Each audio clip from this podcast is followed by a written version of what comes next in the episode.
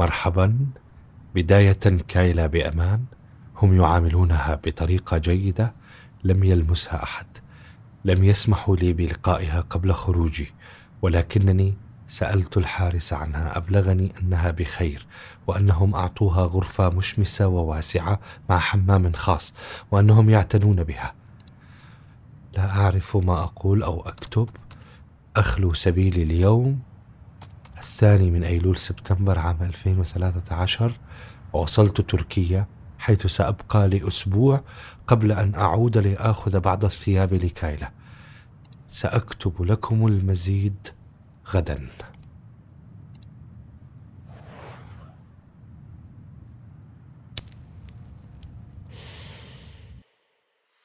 In August 2013, he was asked by another aid worker to cross the border into Syria. To help at a hospital. On August 4, 2013, ISIS terrorists stopped her vehicle and took her captive. That young American woman from Arizona, Kayla Mueller, was taken hostage by ISIS. And this morning we are hearing from her parents about their determined fight for her freedom. Please show mercy and use your power to free our daughter. My name is Kayla Mueller. I've been here too long. And I've been very sick, and it's, it's very terrifying here.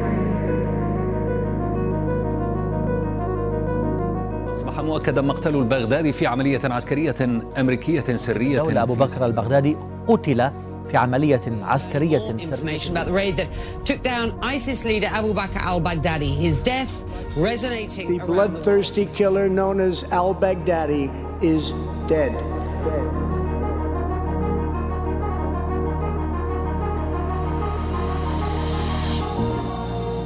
بودكاست عامل إغاثي آخر. قصة اختطاف تنظيم الدولة الإسلامية في العراق والشام داعش للناشط السوري عمر الخاني وصديقته الأمريكية كيلا مولر. أيقظني قرع السجان على الباب معلنا وقت الخروج إلى الحمامات. وقفت هلعا جفلا عدت إلى الواقع محني الظهر مكسور النظرة. بعض الخطايا أثقل من الموت. جاء يوم الجلد. يعلن المؤذن نداء صلاة الفجر بعد التكبير والشهادتين. يطلب المسلمين إلى الصلاة ثم إلى الفلاح. حي على الفلاح. حي على الفلاح. وقلبي يسألني هل فلاح الأمة بجلدي؟ ربما. ولكن هل فلاحها بالإبقاء على كيلا رهينة هؤلاء؟ انقبضت أحشائي كعادتي عند مواجهة الألم والعذاب. فهذه مئة جلدة. إن كان جلادي في التحقيق هو المنفذ للعقوبة. فالموت مصيري لا محال. بدأت كلمات المؤذن تطول وتتهادى بكسل. ثم توقف الزمن. تجمدت مشاعري عند حدود دقات قلبي. أزيز في رأسي. صداع يمزق جمجمتي. كأنها تفتح بمسمار صدئ. صار الدم ينتفض في عروقي. تهتز قدماي لا اراديا. ويداي ترتجفان.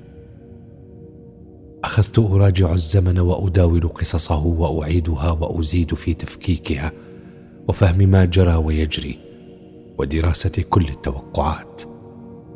انتهى الفجر وانتصبت الشمس عمودية فوق الرؤوس ثم غاب الظهر ومع العصر دق السجان بابي. جهز نفسك لإقامة الحد. هل أرتدي مئزرا أبيض لتنفيذ الحد على نظافة؟ كيف أتحضر لتنفيذ الحد؟ رمى السجان جملته على مسامعي وكأنني معتاد على ما يجري ولا داعي للشرح والتفسير. فكرت بالصلاة على نية الفرج وبالفعل صليت. صليت ركعتين ودعوت الله كثيرا.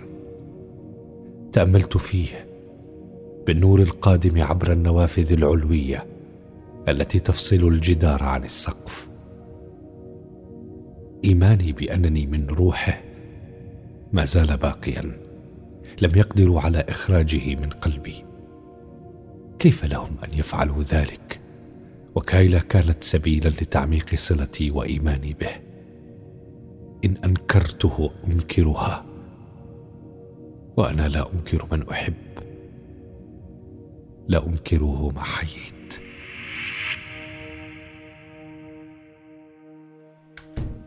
شوف شو جبت لك معي اليوم من السوق. هذا هدية مني إلك. آها هذا مصحف. من وين جبتي؟ اليوم بالسوق. سألت بمكتبة تركية عن قرآن باللغة العربية. لأنه بعرف إنه ما عندك واحد. بالحقيقة ما بعرف ليش ما عندك. أو ليش ما بتعمل طقوسك الدينية معي. الحقيقة ما بعرف. ما بعرف. بس أنا يعني شكرا بس أنا بالعادة ما بصلي ولا بصوم. يعني ملحد؟ لا لا لا لا لا, لا أبدا. أنا مؤمن بس يعني ما كتير ملتزم بالطقوس. بتفكري تكوني مسلمة بيوم من الأيام؟ إيه بفكر بالموضوع. أنت بتعرف إني جربت كون بوذية بفترة. كمان اشتغلت مع جمعيات رعاية المساجين بأمريكا وهن أساسا مشاريع شبه دينية. بس إذا لقيت مسلم طيب بصير مثله إذا أهلا بك في ديننا.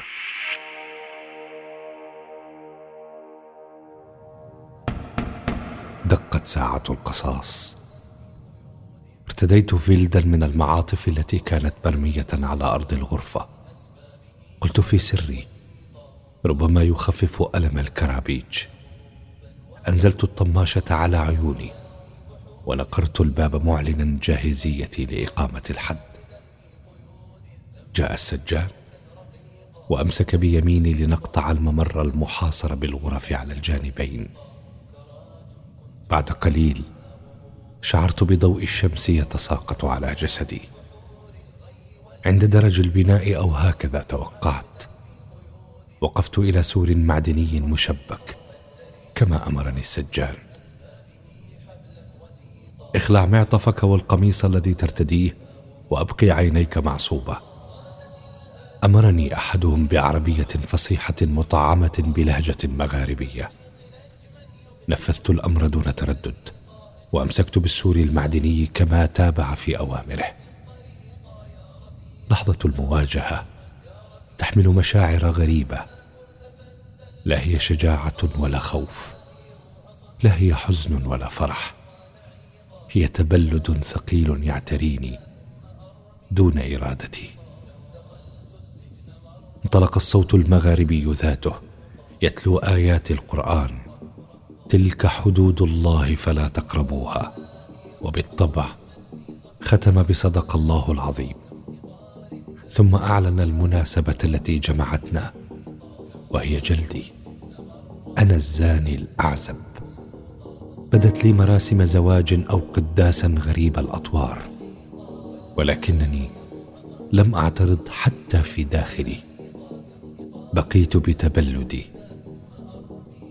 لتعلم يا أخي وأنتم يا إخوتي أن الحدود شرعت زجرا للنفس البشرية عن ارتكاب المعاصي والآثام وأن فيها تطهيرا للعبد في الدنيا فهي كفارة العبد عن ذنبه فلا يحاسب بها يوم القيامة.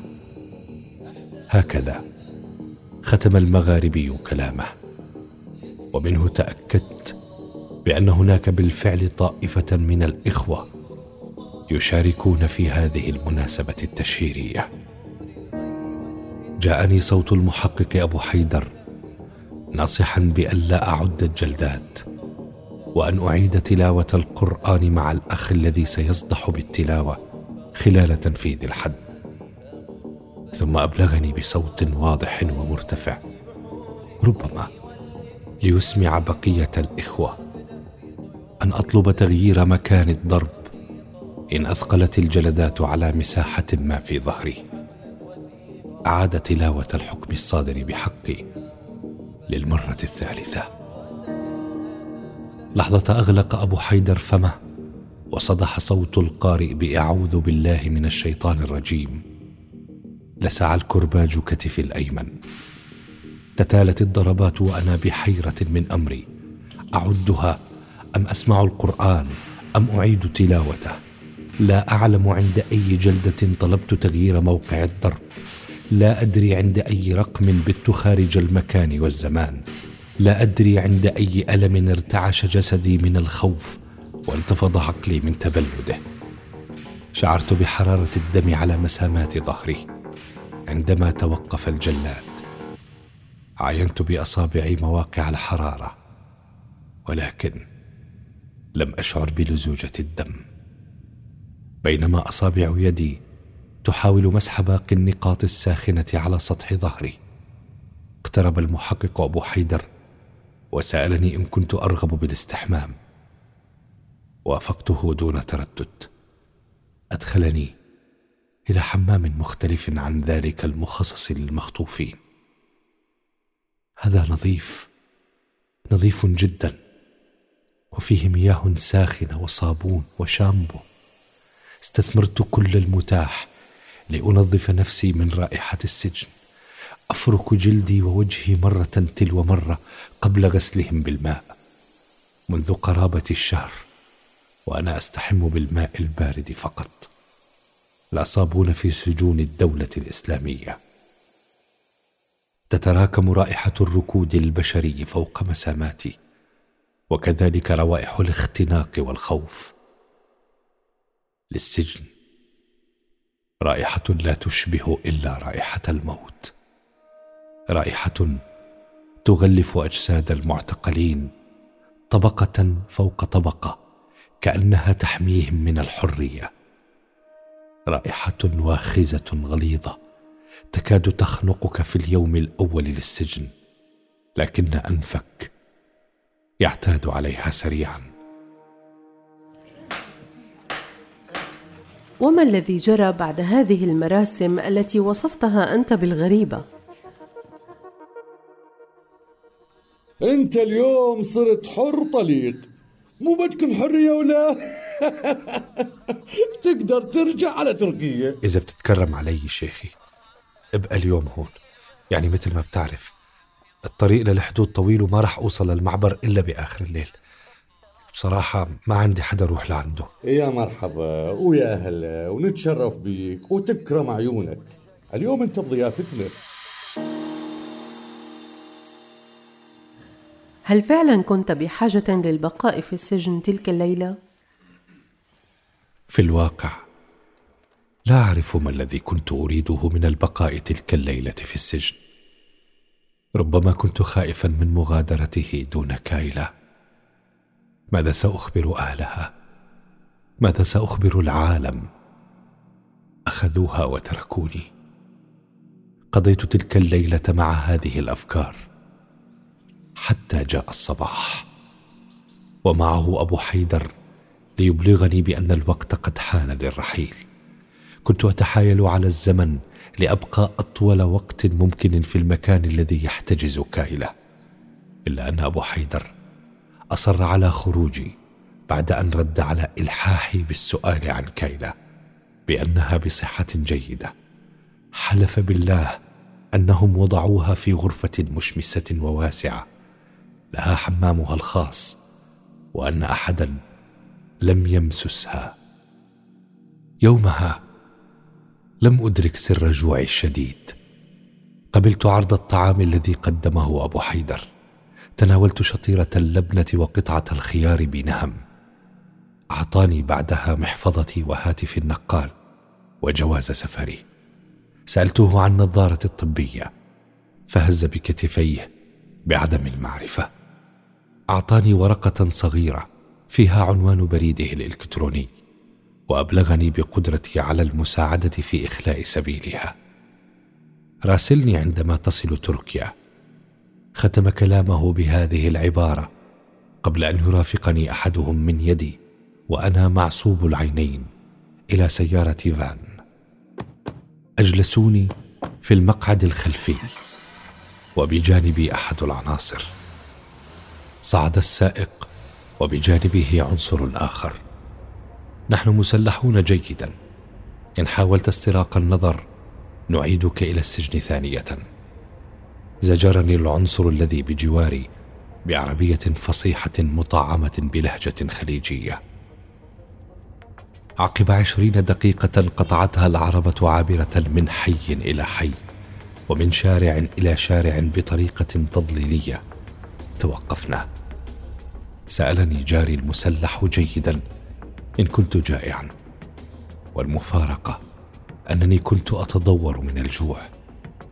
اشتروا شطائر الفلافل وكولا ولي مثلهم. تابعت العربة رحلتها إلا أن الأجواء المحيطة تغيرت. يبدو أننا خرجنا من المدينة. انخفضت ضوضاء السيارات العابرة للطريق. وبعد دقائق قطعتها عربتنا على هذا الطريق الهادئ. هنا توقفنا. أبلغوني ألا أرفع الطماشة عن وجهي إلا بعد العد إلى الرقم عشرة. لا تنظر إلى الخلف ولا تحاول رؤيتنا. إن فعلت نعيدك إلى حيث كنت. رمى العنصر الخليجي بكلماته في وجهي بعد وضعي على جانب الطريق. ثم تحركت العربة مسرعة. عند الرقم عشرة رفعت الطماشة عن عيوني. الهواء دافئ لكنه نقي والمحيط لا يدلل على شيء. طريق ريفي محاط بالفراغات والمزارع اليتيمة. بعيدا لمحت كشكا يبيع الدخان والقهوة. للعابرين النادرين. تحركت نحوه سريعا لا لشيء إلا لمعرفة أين أنا. تأملني مستغربا ثم سألني إلى أي وجهة أنوي الرحيل. إلى معبر باب الهوى أبلغته. أخبرني بأن الحافلة التي تصل إلى هناك ستأتي بعد قليل وأعطاني كرسيا من البلاستيك لاجلس وانتظرها الحافلة تتقاضى خمسين ليرة كأجرة للمعبر. ألديك ما يكفي من المال؟ سحبت محفظتي وفتشتها. ووجدت معي أكثر من ثلاثة آلاف ليرة سورية. هو ذات المبلغ الذي كان بحوزتي يوم خطفت. شكرت الرجل الخمسيني صاحب الكشك على كرمه إلا أن رأسي رماني باستفساره المتوقع. ألي هذا الحد؟ أبدو بائسا. الحقيقة لا أعرف لهذا السؤال جوابا فأنا لم أنظر في المرآة منذ اختطافي. ولا أعرف كيف أبدو الآن. ربما لا يكون شكلي هو المعلن لحالتي. فبعد صعود الحافلة المتجهة إلى المعبر اكتشفت بأن رائحتي ما زالت منفرة. جلست في مقعد يتسع لستة أفراد. حاولت ألا أحتك بأحد. بالكاد بدأت استيعاب ما جرى ويجري.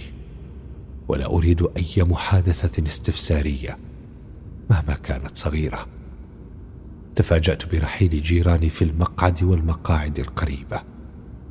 تركوا مقاعدهم ووقفوا بعيدا في ممر الحافلة الكبيرة. غرقت بخجلي. ولكن ما ذنبي؟ هي رائحة تأبى الرحيل. خمس ساعات. والحافلة تقطع الطريق ببطء وتقف عند كل قرية ومزرعة وحي. تتمهل كأننا في نزهة لا في حرب. أصر على الصمت سلاحا كي لا أفتح المجال لسؤالي عن حالي فلا أستفسر عن الزمن المتبقي للوصول إلى المعبر. لست الوحيد الصامت. لا أبالغ إن قلت بأن جميع الركاب قد أصابهم الخرس. الكل يتأمل في الفراغ ويطرب لأصوات العجلات تطوي الزفت المهترئ. لا موسيقى لا راديو فقط صوت الحركة والحياة. لافتات تغرق جانبي الطريق محملة بعبارات التوحيد الإسلامية أو بآيات قرآنية أو مقاطع من أحاديث للنبي محمد. الجدران في بعض القرى التي عبرناها غارقة بخطوط سوداء عريضة. تعلن بقاء الدولة الإسلامية. باقية. استعراض للقوة والرعب. استعراض للموت. محمولا على حروف مقدسة لدى كل مسلم. استخدام رخيص لإيماننا. كوحش كاسر يخيفون والعالم به. غموض الجمل القرآنية المبتورة من سياقها. يتوافق وغموض التنظيم ذي القيادات المجهولة النسب. من يعرف أمراءهم؟ يتوارون خلف حجبهم الكثيفة. لا يختبئ إلا الخائف والمذنب. أحاول وقف دوي الأسئلة في رأسي بتأمل البيوت المتضررة من الحرب. باتت سقوفها من أكياس النايلون وجدرانها من القماش البالي. عاد السكان ترميمها على عجل لتحميهم عيون الماره لا حرارة الشمس ولا مطر الشتاء. رمموها لا لتحميهم من براميل الطائرات أو الصواريخ بعيدة المدى.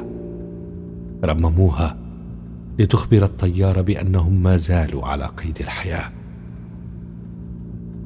إن كانت هذه آثار الحرب هنا فماذا عن ريف دمشق والقابون ما الذي حل باهلي كلما اقتربنا من المعبر يقل الدمار وترتفع أعداد الزاحفين إلى الأمل. وصلنا البوابة بعد الرابعة عصرا بقليل. المعبر مغلق من الآن إلى الغد.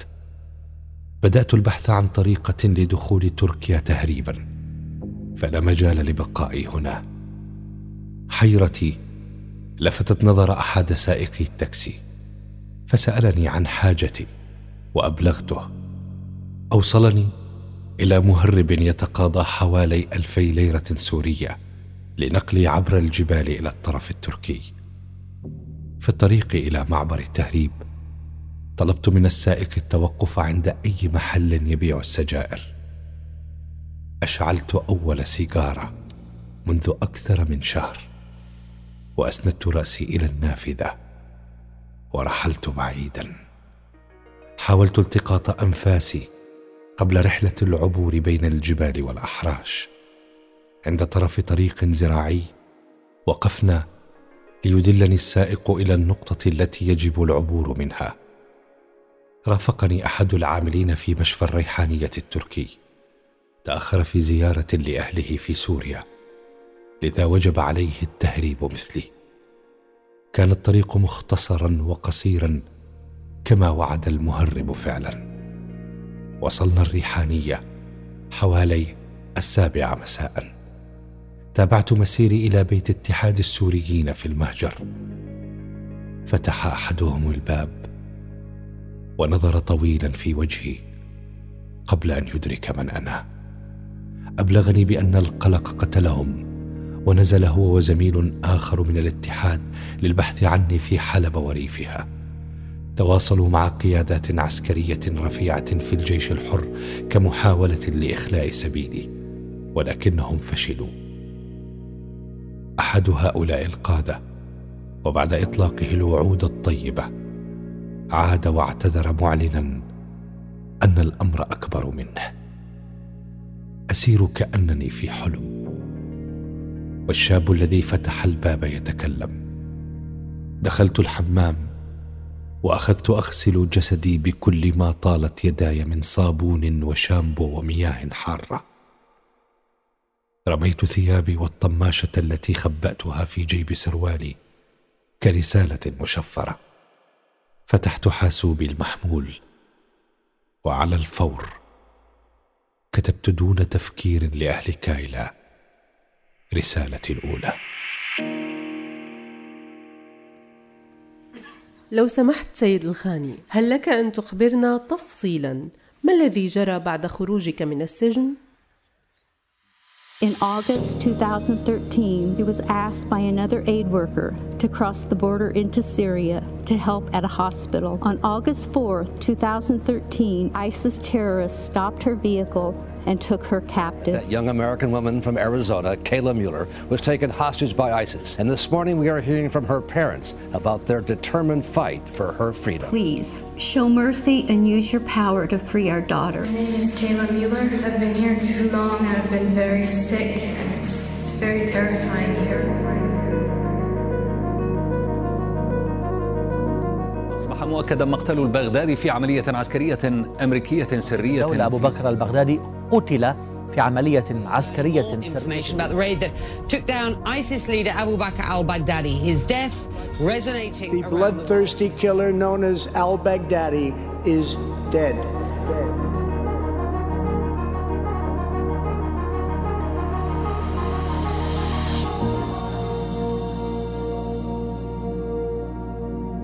أنتج هذا العمل الفني بدعم وتمويل من مؤسسة هاينريش بول